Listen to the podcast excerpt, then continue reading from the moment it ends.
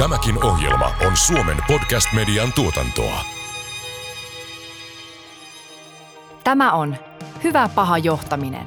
Aika pitkään ollut semmoinen pärjäämisen kulttuuri, että hyvä johtaja tai hyvä työntekijä on ollut se, joka pärjää muutaman tunnin yöunilla ja pystyy tekemään niitä todella pitkiä työviikkoja. Ja nyt me ollaan alettu puhua ehkä semmoista vähän inhimillisemmästä johtamisesta, että muistetaan, että, että siellä takana on aina ihminen. Hyvä paha johtaminen podcastissa käsitellään ihmisten johtamisen haasteita ja mahdollisuuksia. Menestyminen muuttuvassa maailmassa ja uusien mahdollisuuksien hyödyntäminen edellyttävät työyhteisöltä oikeanlaista johtamista. Podcast tarjoaa sinulle uutta ymmärrystä ja konkreettisia työkaluja hyvään ihmisten johtamiseen. Se antaa myös vinkkejä sinulle, joka haluat kehittää itsesi johtamista. Juontajina toimivat johtamiseen erikoistuneen Eduko-valmennustalon yrittäjä ja The Kemp Blanchard Companiesin partneri Janne Annunen sekä organisaatiopsykologi, tutkija ja tietokirjailija Jaakko Sahimaa. Meillä on saatu Hyvä paha johtaminen podcastin vieraksi Suomen ekonomien erityisasiantuntija Riikka Sipilä. Tervetuloa. Kiitos paljon. Suomen ekonomit toteutti vastikään tämmöisen laajan hyvinvointitutkimuksen, johon vastasi 2078 Ekonomiliiton jäsentä. Siellä tuli aika selkeästi esille, että johtajat antavat omasta hyvinvoinnistaan kautta linjan parempia arvioita kuin keskijohto ja asiantuntijat. Mistä Riikka tämä johtuu? Kun me katsotaan sitä ylintä johtoa, niin hyvin samoja kuormitustekijöitä heillä onko esimerkiksi keskijohdolla ja asiantuntijoilla. Liiallinen työmäärä ja riittämätön palautuminen rasittaa oikeastaan niin asematasosta riippumatta meidän jäseniä. Mutta sitten ylimmällä johdolla on sellaisia tekijöitä, jotka selkeästi näyttää suojaavan sitä heidän hyvinvointiaan. He pystyvät aika vahvasti vaikuttaa siihen omaan työhön ja, ja muokkaamaan sitä oman näköistä. Ja, ja samoin heillä kohtaa se työ ja arvot paremmin kuin sitten esimerkiksi keskijohdolla ja asiantuntijoilla. Mikä selittää tätä ehkä, niin kuin, että se työ ja arvot ei sit siellä keskijohdossa ja, ja asiantuntijaporukassa niin, niin tota, kohtaa tai mitä muita semmoisia haasteita siellä porukassa on nähtävissä? Musta tuntuu, että se lähtee osittain myös siitä, että, kun sä on ylimpään johtoon, toimit ylemmässä johdossa, niin sä pystyt vaikuttaa siihen omaan työhön ja, ja, ja ne asiat yleensä sä pystyt valmistautumaan niihin enemmän ja, ja saat sitä tietoa enemmän ja, ja, ja monesti sitten keskijohdossa ne asiat tulee annettuina. Eli, eli mietti vaikka muutosprosesseja, niin saat tulla hyvinkin nopealla aikataululla.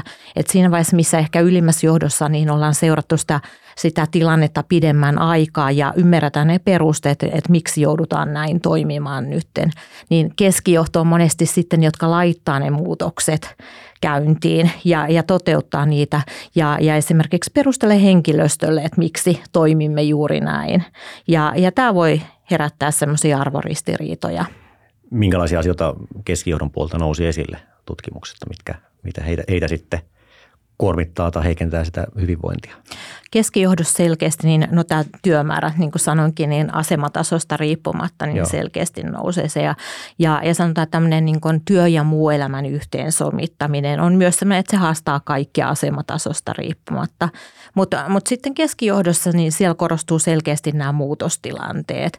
Eli, eli miten me pidetään koko henkilöstö mukana muutoksessa, vedetään muutosprosessit läpi. Miten me huolehditaan siitä, että meillä on riittävästi tarvittavaa osaamista tulevaisuudessa.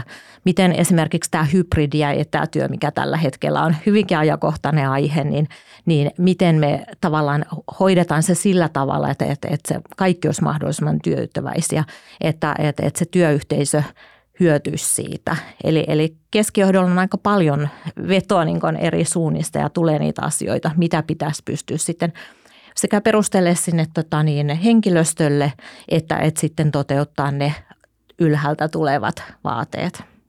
Ja kyllähän tämä on niin kuin ihan tämmöinen intuitiivisestikin tuntuu niin kuin ymmärrettävältä, että se keskijohto on siellä kahden tulen välissä ja on Kyllä. jatkuvasti semmoisessa niin kuin samaan aikaan pitää huomioida ne johdettavien tarpeet ja se henkilöstön ääni ja sitten kumminkin tulee niitä tiettyjä velvoitteita, vaatimusta, Kyllä. painetta, tulostavoitteita ja muita sieltä niin kuin ylhäältä päin. Että se ei ole mikään helppo rooli toimia siinä. Kyllä ja sitten huomattiin se, että, että semmoiset tekijät, mitkä esimerkiksi niin ylimmässä johdossa ei korostu, vaikka riittävä tiedonsaanti ja, ja, ja palkkauksen läpinäkyvyys ja oikeudenmukaisuus, niin ne ei nouse esiin samalla tavalla ylimmästä johdosta. Ja, niin kuin sanoinkin, niin ylin johto yleensä istuu sen tiedon päällä ja, ja on se parhain tieto siitä tilanteesta. Mutta nämä on sellaisia, että, että siellä keskijohdossa ja asiantuntijatasolla niin selkeästi vastauksissa korostui se, että riittämätön tiedonsaanti ja, ja tämä palkkaukseen liittyvät asiat. Joo. Ja näitä vastaavia niin kuin löydöksiä ja havaintoja myös muissa tutkimuksissa tulee niin kuin esille aina – se, että siellä saattaa olla niin kuin yllättävissäkin asioissa eroa ylimmän johdon käsityksissä ja sitten niin kuin keskijohto- ja henkilöstötasolla. Ja, ja no toi mun mielestä mielenkiintoinen, niin kuin, että jos se gappi on hirveän iso siitä, että miten ylinjohto ja sitten ehkä muu organisaatio näkee jotkut asiat, niin onko se viestinnän puutetta vai onko se jotenkin harhaista käsitystä jolla, jossain päin organisaatio siitä, että missä me oikein mennään. Nämä on niin kuin mielenkiintoisia, mitä tästä teidänkin tutkimuksessa nousee just esiin näihin tiettyihin teemoihin liittyen. Kyllä, ja, ja monestihan on silleen, että, että sitä tietoa ei välttämättä pystytä kertomaan Kyllä. heti. Eli, eli, eli senkin takia osittain esimerkiksi muutosprosesseissa niin se tieto voi tulla siinä vähän ennen kuin aloitetaan sitten organisaatiomuutos esimerkiksi. Mutta, mutta selkeästi siinä vaiheessa, että jos sä oot jo pitkään käsitellyt sitä tietoa ja pohtunut eri vaihtoehtoja ja, ja tiedät, miten tämä liiketoimintaympäristö on käyttäytynyt ja mitkä ne, ne perusteet, miksi me ryhdytään tähän, niin toki sulla on enemmän tietoa kuin sitten, kun Kyllä. saat siinä juuri ennen. Ja, ja, ja sitten kuitenkin se keskijohto on se, joka laittaa ne käytännön toimenpiteet siellä organisaatiossa toimeen. Kyllä. Ja ihan samahan koskee myöskin sit taas niin, että jos miettii keskijohtoa ja työntekijöitä, niin se tiedonkulku on myöskin siinä, siinä niin kuin tietynlainen pullonkaula. Ja ne käsitykset, että, että, että miten, miten työntekijät kokee verrattuna keskijohtoon niitä asioita, saa, saako riittävästi palautetta ja näin päin pois, niin sillähän on todella isoja käppejä. Joo, tuo palaute on mielenkiintoinen, että, että se nousi se riittämätön palautteen Joo. saanti niin sekä sieltä ylimmästä johdosta että, että keskijohdossa. Että toivottiin lisää sitä palautetta – palautetta siitä omasta työstä ja, ja ehkä vähän semmoista niin kuin feedbackia siitä, että, että, että miten me oikeasti voidaan ja, ja, ja miten, miten meidän pitäisi toimia. Että, että se selkeästi nousi myös näissä vastauksissa koko johdon niin kuin asematasosta riippumatta niin esille. Oliko niin kuin keskijohdon ja henkilöstön tai asiantuntijatason välillä nähtävissä niin kuin isoja eroja sen hyvinvoinnin tai muiden osalta vai tuntuko, että ne meni vähän niin kuin rintarinnan? Joo, eli, eli asiantuntijataso ja keskijohto, niin aika monessa, monessa asiassa niin meni rintarinnan. Eli hyvin samoja asia nousi esiin. Esimerkiksi kun kysyttiin, että mitkä on niitä asioita, mihin meidän pitäisi pyrkiä vaikuttaa ja mitkä heitä kuormittaa siellä arjessa. Että niin kuin sanoin, se työmäärä, niin se nyt tuli esille kaikissa asematasoissa, mutta, mutta sitten esimerkiksi tämä, että, että, että koetaan, että, että sitä työtä läikkyy, että se työ läikkyy myös sinne vapaa-ajalle ja ei pystytä erottaa sitä työtä ja vapaa-aikaa. Ja, ja koetaan, että, että, että joudutaan tekemään pidempää päivää, kun ollaan, ollaan sitten esimerkiksi työsopimuksessa sovittu. Ja, ja, ja tämä, niin tämä työaikakysymykset nousi selkeästi sekä sieltä keskijohdosta että asiantuntijatasolta – mutta ylimmän johdon osalta ei tullut tällaista. Ah, ei samalla tavalla. Joo, että sielläkin ja. kyllä nousi se, että, että miten sitten erottaa se työ- ja vapaa-aika. Mutta, mutta tähän varmaan vaikuttaa se, että ylimmässä johdossa ne vaikutusmahdollisuudet on, on paremmat ja, ja monesti ne on sitten tietoisia valintoja. Ja, ja ehkä siinä vaiheessa, kun ollaan edetty sinne ylimpään johtoon, niin on jo pidempi työura – ja johtamiskokemusta taustalla. Ja, ja ollaan järjestetty se elämä sitten sillä tavalla, että, että, että, että pystytään, pystytään sitten tukemaan myös ja keskittyä siihen työntekoon. Mutta monesti keskijohdossa meillä on myös paljon semmoisia uusia, uusia esihenkilöitä, jotka, jotka sitten voi olla niin kuin selkeästi, tässä tulee myös se ikäkysymys, että missä elämäntilanteessa oot. Että, että, että jos sulla on saman aikaan vaikka pieniä lapsia, niin se perheen ja työn yhteensovittaminen voi olla haastavampaa. Joo, ja tämä on niin kuin mielenkiintoinen eri tasoilla pohtia sitä niin kuin johtajana toimimisen tai esihenkilönä toimimisen hyvinvoinnillisia vaikutuksia. Et mitä, minkälaisia niin kuin haasteita se, että sä toimit tuommoisissa johtamisrooleissa, niin tuo, minkälaisia asioita on niin kuin syytä ottaa huomioon, jotta siinä roolissaan sit voi niin kuin hyvinvoivana ja toimeliaana ja tuottavana ja terveenä, terveenä niin kuin operoida. Joo, meille tuli siellä vastauksessa nousi esiin myös se, että, että monesti johtajat nähdään hyväosasina, mikä, mikä sitten ajatellaan, että okei, heidän pitää aina venyä ja, ja olla valmiita kaikkeen. Ja, ja kuitenkin meidän pitäisi muistaa, että siellä on ihminen, ihminen takana, joka voi yhtä lailla uupua. Että et, et jos sä haluat, johtajat myös selkeästi tunnistaa sen, että et miten tärkeää se hyvä johtaminen on. Ja jos sä haluat johtaa hyvin, niin sun pitää ottaa aikaa sille johtamiselle, mutta ennen kaikkea sun pitää itse voida niin kyllä. hyvin, että sä jaksat huolehtia sitten muusta henkilöstöstä. Kyllä, kyllä. Ja tässä me tullaan juuri yhteen merkittävään kuormitustekijään, mikä, mikä yleensä keskijohdolla on, on, että odotukset johtamisen suhteen voi olla hyvin erilaiset kuin se todellisuus, mitä, mitä niin kuin resurssien puolesta annetaan. Kyllä. Ja tehdä, niin tämä on, tämä on hirveä ristiriita aika, aika tyypillistä monessa organisaatiossa. Joo, ja tämä resurssikysymys on selkeä, mikä nousi myös keskijohdosta. Ja, ja tietysti tähän tullaan myös se riittävän palautteen saaminen, eli, eli, eli se, että, että saanko mä palautetta siitä mun työstä ja, ja mitä mä voisin tehdä, että mä voisin Kyllä. vielä enemmän tukea niin. sitä. Että mehän kysyttiin tässä tässä tutkimuksessa nimenomaan johtajien ja keskijohdon näkemyksiä siitä omasta hyvinvoinnista ja mitä he toivoisivat, mitkä asiat kuormittaa heitä. Mutta kyllä siellä selkeästi nousee esiin, varsinkin keskijohdon vastauksessa nousi se, että kannettiin huolta myös siitä koko työyhteisöstä, että et, et mietittiin, että mitä työkaluja mä voisin saada, jotta mä pystyn vaikka tukemaan nuoria vasta työyhteisöön tulevia, että he kiinnittyisivät työyhteisöön. Ja miten mä tuen niitä, jotka, joilla on pieniä lapsia, tämän perhe- ja työn yhteensovittamisessa. Ja, ja miten mä huolehdin, että me tarpeeksi arvostetaan niitä konkareita ja, ja, ja ei ole tämmöistä ikärasismia.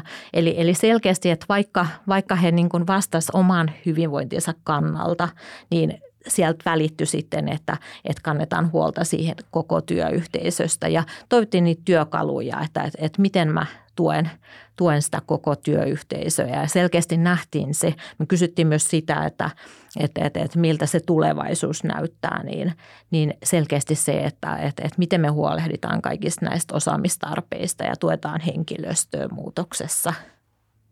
Teillä on Suomen ekonomiassa paljon, paljon niin dataa kerätty tässä vuosien, vuosien varrella ja muita tutkimuksia tehty, niin onko niin nyt tämä, tämä uusin, uusin tutkimus, niin onko tässä nähtävissä jotain trendiä, että se on niin kuin muutosta on tapahtunut jo, jo, jompaan kumpaan suuntaan?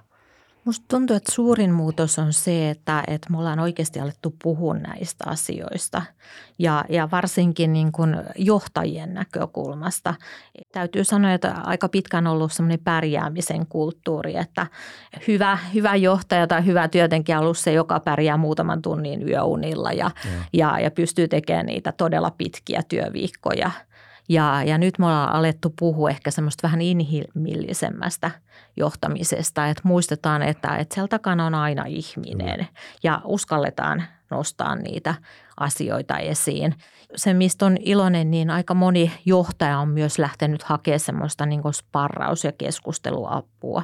Että aika monestihan johtaja on yksin. Mm. Niitä päätöksiä tehdään siellä yksin ja, ja, ja sitten jos siellä työyhteisössä on ongelmia, niin hyvin yksin joutuu sitten miettimään, että miten näitä ratkaistaisiin. Eli, eli siitä on iloinen, että, että ollaan uskallettu lähteä sitten hakemaan tarvittaessa myös sitä apua, että, että kaikkea ei tarvitse itse tietää ja osata, vaan, vaan pystytään hyödyntämään muita myös. Ja se on mielenkiintoinen tämä pärjäämisen kulttuuri suhteessa tämmöiseen ehkä suoriutumiseen ja uralla etenemiseen ja muuhun. Että kyllähän meillä on aika vahva se – tämmöinen narratiivi siitä, että jos sä haluat edetä urallas ja menestyä ja muuta, niin niitä heikkouksia tai osaamattomuutta tai epävarmuutta tai jaksamattomuutta ei paljon niin kuin näytetä.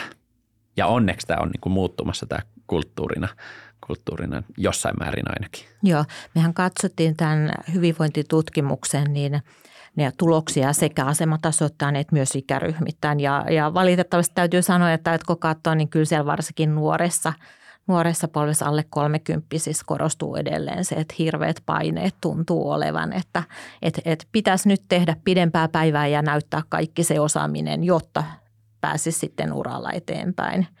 Ja, ja valitettavasti tämä vielä korostuu, niin kuin me nähdään sitten, katsotaan, että kun se uralla ollaan, ollaan jo pidemmällä ja, ja ollaan esimerkiksi jo, jo siellä viideskympissä, niin edelleen ne liian pitkät työpäivät kuormittaa siellä ja liiallinen työmäärä. Että muutosta on siinä mielessä, että ollaan alettu puhumaan näistä asioista, mutta, mutta vielä paljon on tehtävää. Niin ja kyllähän yleisellä tasolla, jos katsoo tämmöistä hyvinvointidataa, niin kyllähän tämä nuoren polven hyvinvoinnin haasteet työelämää koskien on, on iso haaste ja iso, iso tota, ongelma, joka pitää tavalla tai toisella ratkaista. Ja jos ei nuori polvi riittävän hyvin voi, niin ei sieltä varmaan sitten kumpua myöskään semmoista hyvää johtamista ja hyviä johtajia, jos, jos sitä ollaan niin kuin heti uran alkuvaiheessa jo vähän piiputetaan. Kyllä. Että, että se, mikä tuossa oli mielenkiintoinen huomio myös tuossa meidän tutkimuksessa, että, että kaikista tyytyväisimmät siinä ylimmän johdon ryhmässä oli 50 vuotta täyttäneet. Että selkeästi mitä, mitä okay. enemmän sitä ikää tulee ja, ja samalla tietysti kokemusta, niin se tyytyväisyys omaan hyvinvointiin kasvoi ylimmän johdon ryhmässä. Asiantuntijoilla se meni melkein toisinpäin ja keskijohdolla tämmöistä vaikutusta ei nähty. Että, mutta selkeästi ylimmässä johdossa, niin siinä on varmaan se, että se elämäntilannekin on jo semmoinen ja, ja, ja sitten on sitä kokemusta kyllä, ja kyllä. pystytään ehkä uskalletaan ottaa myös se oma jaksaminen mm. sitten huomioon ja pystytään vaikuttaa siihen omaan työhön. Mitä sä ajattelet, mitä voi olla selittäviä tekijöitä, että tätä samaa ei näy sitten siellä asiantuntijoiden tai ehkä keskijohdonkaan osalta, että iän ja kokemuksen karttuessa sitten myös se ehkä tyytyväisyys ja hyvinvointi lisääntyisi? Mä uskon, että siinä on monia tekijöitä, mutta, mutta yksi semmoinen, mikä huomattiin, että nousi, nousi esimerkiksi asiantuntijoiden ja myös keskijohdon vastauksessa, niin – niin siellä kyllä nousee nämä ikärasismiin ja tämmöiseen syrjintään liittyvät kysymykset esiin selkeästi. Että toivottiin, että, että niihin pyritään myös vaikuttaa. Että, että ylimmässä johdossa selkeästi se ikä ei samalla tavalla merkitse, mm. mutta, mutta sitten esimerkiksi jos työpaikalla tulee tämmöinen muutostilanne tai laitetaan ihmisiä niin sanotusti pihalle, niin se uuden työn löytäminen ollaan huomattu ekonomienkin keskuudessa, niin se on yli 50 huomattavasti haastavampaa sitä. Ja kyllähän tietenkin esihenkilöille ylimmälle johdolle annetaan paljon koulutusta, valmennusta, työkaluja näiden asioiden niin kuin, niin kuin hanskaamiseen enemmän kuin sit työntekijöille. Eli tavallaan sitä, sitä niin kuin itsensä johtamista ei niinkään valmenneta eikä siihen anneta, anneta pelivälineitä niin paljon kuin johdolle. Kyllä. Tämä on tosi mielenkiintoisia nämä teidän tutkimuksen tulokset niin kuin suhteessa myös siihen ehkä tämmöiseen mielikuvaan ylimmän johdon osalta, että, että että he tekevät pitkää päivää kuormittavaa työtä ja stressaantuneina ja muuta, semmoinen mielikuva. Mutta sitten ilmeisesti teidän tutkimuksen pohjalta kumminkin niin kuin näyttää siltä, että sillä ylimmällä johdolla on just se autonomia vaikutusmahdollisuudet siihen työhönsä ja varmaan myös ihan sen kuormituksen ja stressin hallinnan keinot ja itsensä johtamisen tavat ja muut tukee sitten sitä, että vaikka on kuormittavaa ja niin kuin paineistettua – työtä vaikeassa roolissa, missä sä sitten ehkä autonomian myötä tulee myös, että sä oot aika yksin, niin sit, että ilmeisesti niitä keinoja kumminkin löytyy sen kuormituksen hallintaan ja sen pakan pitämiseen niin kuin kasassa. Kyllä, eli, eli ne vaikutusmahdollisuudet selkeästi omaan työhön tuntuu olevan paremmat siellä ylimmässä johdossa. Ja, ja siellä varmasti monesti on tehty sitten tietoisia valintoja ja ja, ja järjestelty se elämä, että, että niin, että, että pystytään keskittyä siihen työntekoon ja, ja, ja monet muut tämmöiset tukevat asiat, jotka parantaa sitten sitä hyvinvointia, vaikka sielläkin selkeästi niin se työmäärä, liian suuri työmäärä ja riittämätön palautuminen korostuvat sitten näissä haittatekijöissä tai kuormitustekijöissä. Otettiinko teidän tutkimuksessa kantaa millään tavalla tämmöiseen niin kuin palautumiseen tai palautumisen niin kuin tota, onnistumiseen eri asemissa tai ryhmissä. Ja se nousi avovastauksessa aika monessa se, että kun kysyttiin nimenomaan, että mitä pitäisi tehdä, jotta voitaisiin hyvin, niin kyllä tämä palautumisen merkitys nousee. Ja, ja tuntuu, että, että se on sellainen asia, missä on haasteita kyllä ihan asematasosta eikä iästä riippumatta. Että, että se on selkeästi, selkeästi tämmöinen iso kysymys, että, että jos siihen löydetään ratkaisu, niin uskon, että, että moni työyhteisö voi huomattavasti paremmin ja, ja, ja tehokkuus kasvaa entisestään. Että. Tässä teidän tutkimuksessa on myöskin yksi, yksi mielenkiintoinen, tässä on palkka- ja palkitsemiseen liittyvä läpinäkyvyys. Niin tässähän on huima ero johtajien ja asiantuntijoiden välillä 60 ja 30 prosenttia. Kyllä, ja tämä on itse asiassa yksi semmoinen aika iso tekijä, että mikä siellä asiantuntija vastaajissa korostuu. Eli koetaan, että se palkkaus ei ole läpinäkyvyys, läpinäkyvää ja mietitään, että, että, että vastaako se mun, mun saama korvaus sitten oikeasti sitä mun työpanosta ja mun osaamista ja, ja saako ne kollegat enemmän.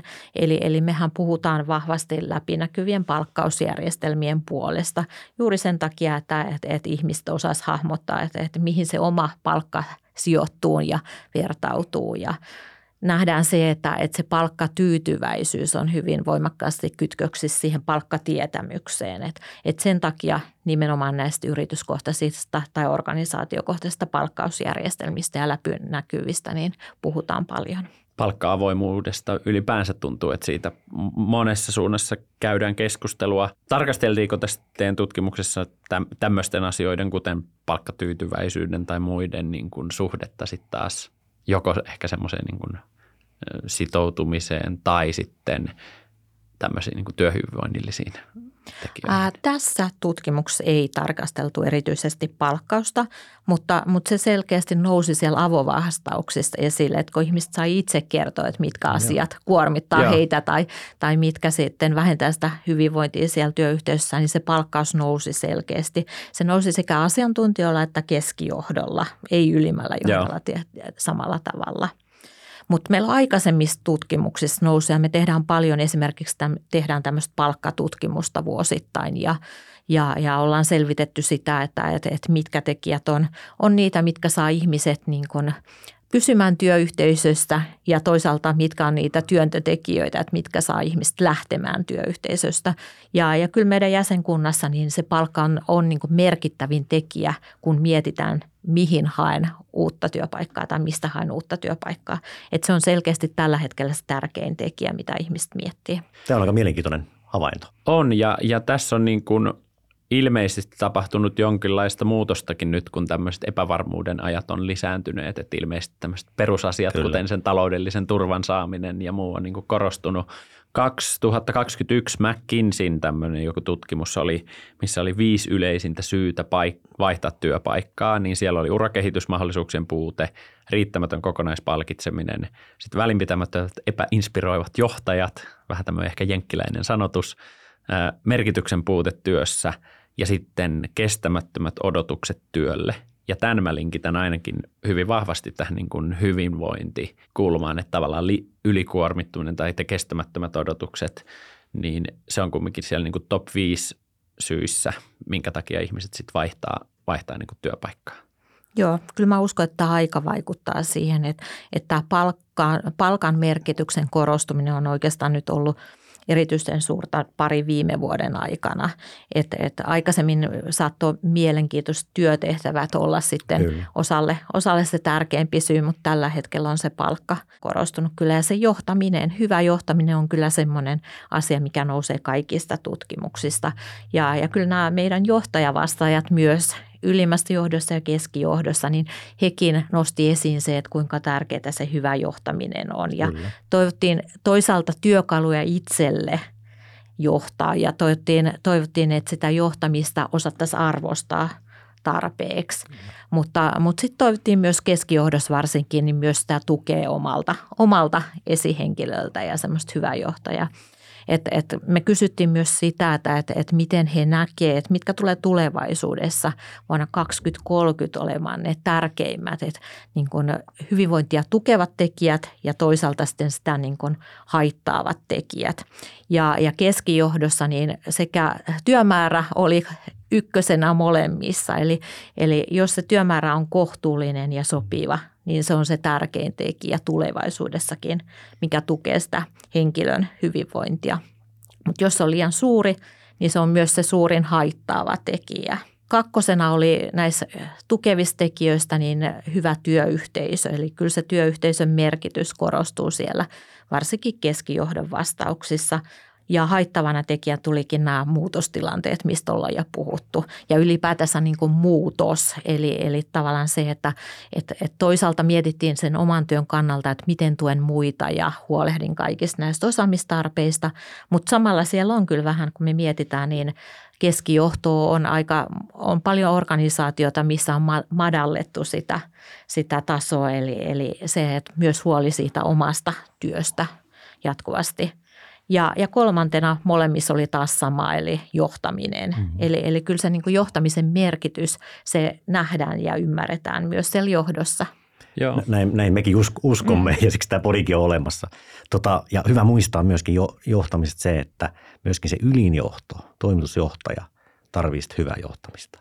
Ja tämä on monesti sellainen ongelmakohta, että kuinka paljon se hallitus tai lähinnä hallituksen puheenjohtajan vastuulla mun mielestä, mielestä se johtaminen sinne suuntaan on, niin mikä on se yhteistyö, minkälaista se on, niin siinä on mun mielestä tosi iso merkitys. Kyllä, ja, ja kun tiedetään kuitenkin, että – että kun sä oot ylimmässä johdossa, niin sitten oot aika yksin, että, että siellä on harvoin sitten on semmoista henkilöä, kenen kanssa sitten sparraillaan niitä, että, että kyllä se kokonaisvastuu on iso ja, ja, ja niin kuin sanottiin, että, että vaikka keskijohto näissä muutos, muutostilanteissa niin hoitaa se käytännön toteutukset, niin kyllä monesti sen ne päätöksethän ja vastuu on siellä ylimmällä johdolla. Näistä äsken mainitsemista asioista mitä oli noussut tutkimuksessa esiin, niin on, mun mielestä mielenkiintoinen ehkä tarkastella myös kahden tekijän välistä yhteyttä. Tämä kuormittuminen ja ty- tekemisen tahti suhteessa siihen hyvään johtamiseen. Et jos tekemisen tahti organisaatiossa on liian kova, jos esihenkilöt on liian kuormittuneet, jos ylinjohto on liian kovalla tahdilla vetää pääpunaisena ja mittarit punaisella, niin miten se vaikuttaa siihen, että minkälaiseksi se johtamisen laatu – sitten siellä työyhteisössä muodostuu. Ja näähän on asioita, mille saatetaan olla organisaatiossa aika sokeitakin. Että ei, ei huomatakaan, että mitä, mitä kaikkea tapahtuu, jos me vedetään jatkuvasti mittarit punaisella ja se vaikuttaa siihen hyvinvointiin ja muuhun, mutta sitten se vaikuttaa myös ihan tämmöisiin niin laadullisiin asioihin siellä. Kyllä, tuo on hyvin tärkeä huomio ja meilläkin selkeästi nousi se, että, että toivottiin aikaa myös sille johtamistyölle – tiedetään kaikki, että, että työyhteisössä voi tulla nousta vaikka minkälaisia asioita esiin ja, ja ne on ratkaistava vaan siellä. Mm. Että sä et voi niinku kalenteroida sitä, että, että, että tuleeko siellä yllättäviä tapauksia ja miten tarvitsee tukea eri henkilöt siellä. Että kyllä tämä on tosi tärkeä teema, että, että se aikataulu ja, ja resurssit pitäisi olla semmoisia, että, että johtajilla on oikeasti aikaa myös käyttää aikaa siihen johtamiseen. Kyllä jos odotetaan hyvää johtamista, niin siihen täytyy myöskin antaa niitä resursseja. Ja eikä niin, että hyvin useinhan meillä on se e-, esihenkilön tehtävä, varsinkin tuossa keski, keskijohdossa ja sen alapuolella, niin on sellainen, että se on niin kuin enemmän asioiden johtamista. Eli siihen on priorisoitu aikaa ja siihen on niin kuin roolitettu sun tehtävä hyvin pitkälle, eikä siihen ihmisten johtamiseen, vaikka sitä odotetaan sitä ylimmästä johdosta. Kyllä. Ja, ja sitten jos me mietitään, niin siellä monesti henkilöstö odottaa sitä. Kyllä. Että se johtaja on meitä varten. Että se Kyllä. ei ole sitä varten, että kertoo vaan, että mitä me teemme, vaan on meidän tukena ja, ja, ja sparraajana ja, ja mahdollistaa sen meidän onnistumiseen. Että tämä on semmoinen puoli, mitä on hyvä, hyvä pitää mielessä. Ja tuohon hyvinvointiin liittyen, että vaikka, vaikka johtajilla on suuri rooli siinä, niin kyllä siellä vastu, vastauksessa nousi esiin myös se, että viime kädessähän tämä on koko työyhteisön asia. Mm. Että sä et voi pelkästään niin johtajana johtaa hyvinvointia ja, ja sanoa ihmisille, että nyt pitää voida hyvin, vaan, vaan sitä vastuuta on koko työyhteisöllä. Ja, ja se on varmaan semmoinen asia, mistä olisi niin hyvä, hyvä muistuttaa, että johtaja on johtamassa ja tukena siellä, mutta, mutta kaikkien työyhteisön jäsenten pitää ottaa myös sitä vastuuta. Kyllä. Joo, ja jotenkin ehkä mä kääntäisin katsetta myös siihen johtamiskulttuuriin ja organisaatiokulttuuriin, että mikä merkitys sillä on, että minkälaista toimintatapaa ja mallia me ehkä niin kuin implisiittisestikin sinne luodaan. Linkittäen ehkä siihenkin, mikä tässä tutkimuksessakin nousi esiin, että, keskijohto kokee, että heidän pitää olla tavoitettavissa vuorokauden ympäri. Ongelma on liiallinen työmäärä, resurssien puute. Niin tavallaan, että minkälaisia kulttuuraalisia toimintatapoja meille sinne pesiytyy – ja, ja tästähän on paljon aina silloin tällöin puhutaan, että no jos se joku johtaja tekee ympäripyöreitä päivää, niin onko se ok vai eikö se ole ok laittaa vaikka maileja yöaikaan organisaation suuntaan. Että antaako se väärää kuvaa luokse painetta, että no me, meidänkin kaikkien pitää olla jatkuvasti tavoitettavissa? Vai onko se ihan fine, että tavallaan jokainen tallaa tyylillään? No onneksi nykyään on sähköpostien ajottamis toiminnot ja muut, millä voi, voi sitten tota huijata. Hu, huijata. Mutta mut niinku tavallaan pieniä juttuja, jotka sitten helposti synnyttää sinne organisaatiokulttuuriin semmoisia niinku lieveilmiöitä, joita me ei ehkä haluttaisi, että siellä olisi. Joo, tuo kulttuurin merkitys on hirveän suuri. Tiedetään se, että jos siellä on ollut tietynlainen kulttuurin, niin sen muuttaminen voi olla haastavaa ja viedä aikaa, koska, koska siihen pitää saada kaikki mukaan. Ja, ja nimenomaan sillä tavalla, että se sisäistetään, että se on meillä tapa toimia. Näin me toimimme tässä työyhteisössä, mutta, mutta pidän hirveän tärkeänä, että, että sinne rakennetaan semmoista, että puhutaan avoimesti ja meillä on yhteinen näkemys sitä, miten me tehdään työtä ja tiedetään se, että viime kädessä siitä hyötyy kaikki, jos siellä on semmoinen avoin kulttuuri ja, ja hyväksytään myös se, että, että, että joskus voi olla niitä huonompia, heikompia päiviä ja kaikki ollaan ihmisiä ja voidaan, voidaan joskus jopa epäonnistua, mutta, mutta sillä tavalla sitten taataan se, että uskalletaan kokeilla niitä uusia asioita ja löydetään luovia ratkaisuja ja päästään eteenpäin. Yksi asia, mitä mä haluaisin niin pysähtyä pohtimaan on se, kuten tutkimuksenkin pohjalta näytti, että ylin johto, he, he voi itse asiassa aika hyvin, vaikka heillä se kuormitus on suurta – ja yksi selittävä tekijä varmaan voi olla, että heillä se ikään kuin henkinen kapasiteetti tai stressinsietokyky tai muu on ehkä vähän muuta organisaatio korkeammalla, ehkä jopa poikkeuksellisen korkealla. Ja sitten sehän saattaa aiheuttaa vähän niin kuin tämmöistä vinoumaa sen suhteen, että ajatellaan, että no kyllähän nämä kaikki, kaikki nyt kestää, kestää tämän saman kuormituksen ja saman tekemisen tahdin.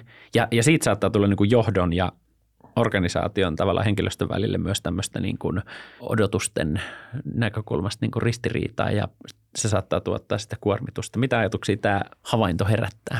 Joo, kuulostaa ihan äh, niin kuin uskottavalta niin sanotusti, että jos me mietitään niin ylimpään johtoon, niin äh, yleensä ihminen on hakeutunut siihen, että, että tehnyt ne tietoiset uravalinnat ja, ja tähdännyt sinne ja, ja, ja siinä vaiheessa myös sitten hyväksyy, hyväksyy ne, että, että, että siinä on tiettyjä vastuita ja, ja, ja tiettyjä rajoituksia ja tiettyjä tämmöisiä, mutta, mutta meillä on esimerkiksi niin kuin keskijohdossakin niin paljon, paljon ihmisiä, jotka on sitten edennyt ja voi olla siellä uran, johtamisuran alussa. Voi olla pitkä asiantuntijatausta, mutta, mutta sitten johtajapolulla ollaan vielä aika alkuvaiheessa.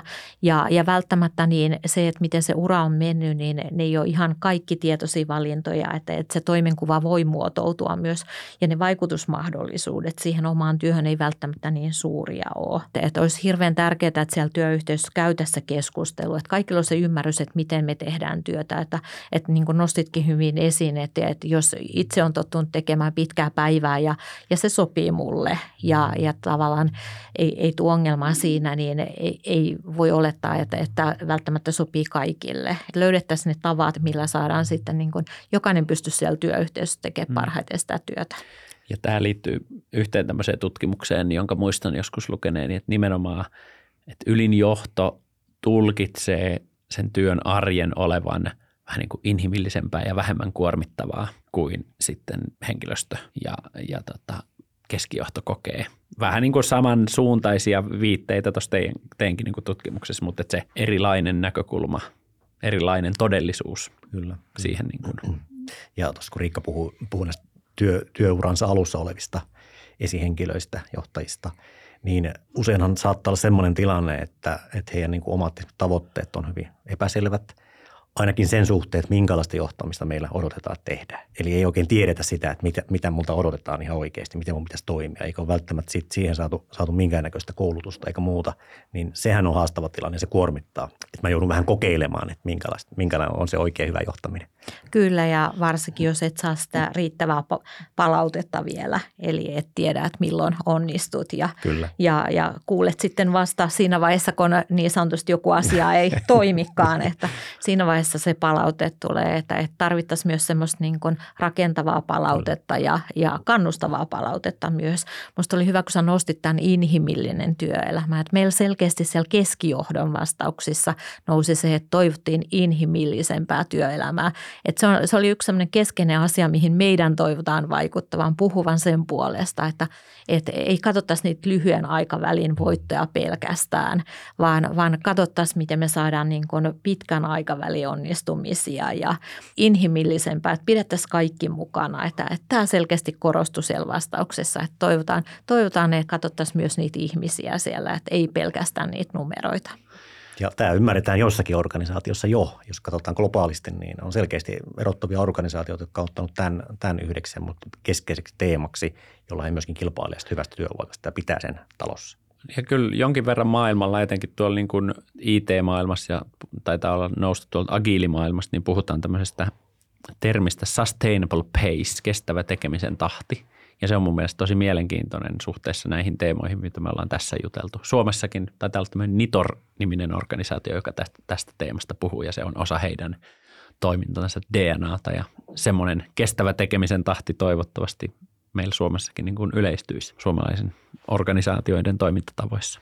Kyllä niin kuin oma näkemys on se, että kyllä meillä niin kuin myös johtamisosaaminen on muuttunut aika paljon viime aikoina. Että meillä on todella hyviä hyviä johtajia ja organisaatioita, missä asioita, asioita katsotaan laaja-alaisesti ja hyväksytään se erilaisuus ja Kyllä. huomioidaan kaikki.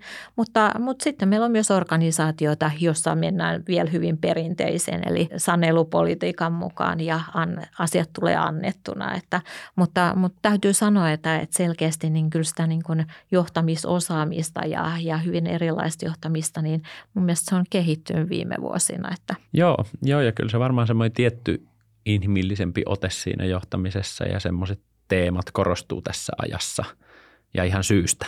Että et kyllähän meidän niin kun, jos tätä katsoo erilaisia työhyvinvoinnin tilastoja, niin jotainhan meidän, meidän tälle hommalle pitää tehdä. Mm. Kyllä jos katsotaan sit yrityksen hallituksen ja, ja ehkä toimitusjohtajan näkökulmasta, niin kaikki muut temput on jo kokeiltu.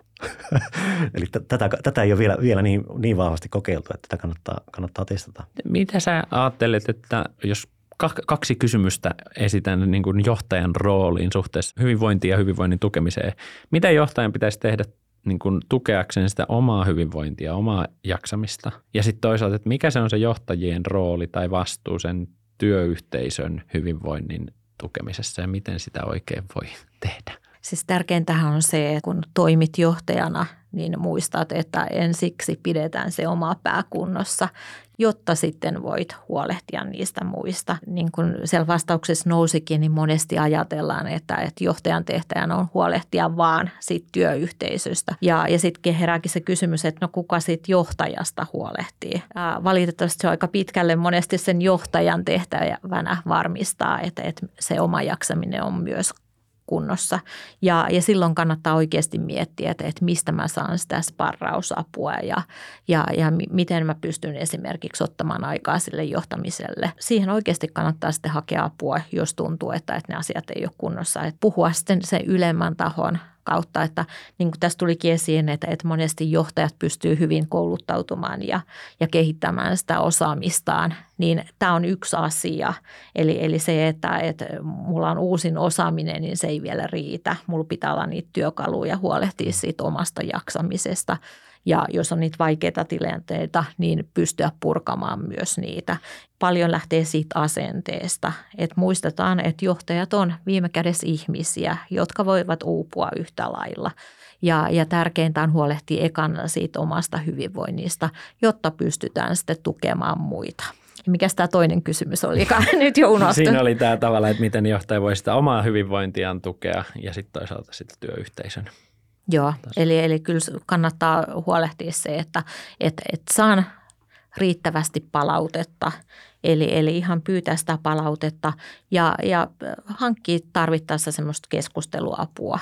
Esimerkiksi jos on tämmöisiä haastavia tilanteita tai Ja, ja me kaikki tiedetään, että siellä tulee jatkuvasti nyt uusia asioita esiin ja, ja, ja semmoisia, mitä ei ole aikaisemmin jouduttu miettimään, että miten nämä ratkaistaan. Esimerkiksi tämä korona-aikana niin hybridityön lisääntyminen ja kaikki nämä. Ja, ja nythän mietitään sitten, että, että miten me saadaan ihmiset takaisin sinne toimistolle ja mikä on se paras tapa meidän yhteisön kannalta. Niin se, että ei jäädä yksin pohtimaan niitä, vaan haetaan sitten tarvittaessa apua. Ja kyllähän tämä on kuvaa jotenkin sitä johtamisen kenttää, nämä mitä tässä viime vuosinakin on tapahtunut, että tavallaan yhtäkkiä ja yllättäen voi tulla käsiin erilaisia haasteita, joissa vaan pitää niin kuin varmistaa, että organisaation ja ihmisten suorituskyky ja toisaalta hyvinvointi ja semmoinen niin kuin muutoskyvykkyys on niin kuin riittävällä tasolla sitten handlaamaan niitä Kyllä, tilanteita. tämä muutoskyvykkyyden, henkilöstön niin kuin muutoskyvykkyyden ylläpitäminen ja, ja sen kasvattaminen, sehän on iso osa johtajatyötä. Eli, eli jos me mietitään, että, että, että me laaditaan etätyö säännöt esimerkiksi työyhteisöllä, niin se on se yksi työtehtävä. Mutta, mutta sitten jopa suurempi tehtävä voi olla se, että miten me saadaan se henkilöstö omaksumaan ne ja, ja mukaan siihen.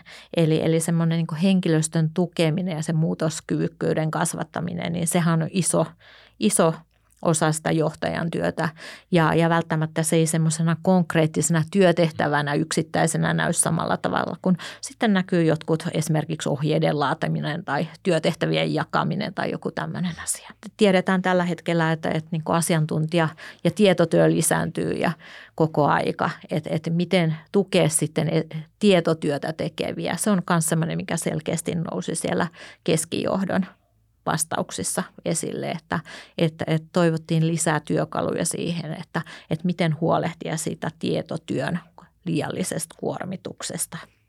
Ja se on meillä aika iso ratkaistava haaste koko on. meidän suomalaista ja globaalikin työelämää koskien. Tietotyö on aika tuore ilmiö. Meillä ei ole vielä kenelläkään niitä valmiita vastauksia siihen, että mitkä ne on ne parhaat käytänteet sitä johtaa – ja toisaalta sen tietotyön keskellä johtaa sitä niin kuin hyvinvointia. Kyllä, että meillä, joo, meillä on pitkään ollut jo hyvin, hyvin selkeät, että miten me esimerkiksi sitä fyysistä kuormitusta seurataan. Mutta, mutta sitten jos me mietitään, että meidän henkilöstö on, on paljon etätöissä ja, ja tekevät tietotyötä, niin miten me varmistetaan se, että kukaan ei siellä kuormitu liikaa? Että, että nämä on niitä isoja kysymyksiä, mitä meidän pitää nyt ratkaista jos me halutaan, että, että työyhteisöt jatkossakin voivat hyvin. Mitä haluaisit Riikka tähän loppuun nostaa nyt tämän teidän tutkimuksen perusteella huomion arvoiseksi asioiksi organisaation hyvinvoinnin kehittämisen kannalta? Mitkä ovat sellaisia asioita? No se ei oikeastaan tässä, toki sieltä nousi paljon näitä asioita, mutta, mutta niin kuin oma kokemus on se, että, että tärkeintä olisi se avoin kulttuuri, että niistä asioista puhuttaisiin siellä työ, työyhteisössä.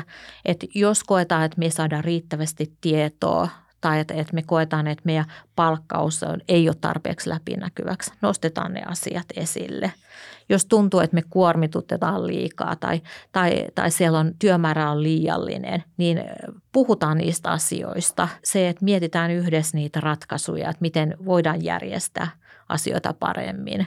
Ja jos miettii niin johtajan näkökulmasta, niin, niin hirveän tärkeää olisi se, että he saa riittävästi sitä feedbackia palautetta. Hyvä muistaa, että, että johtajat eivät ole ajatusten lukijoita. Eli, eli miten me luodaan sinne sellainen kulttuuri, että mä oikeasti kuulen sieltä henkilöstöltä, että, että, että, että miten mä voisin vielä paremmin tukea heitä ja mitä multa kaivataan.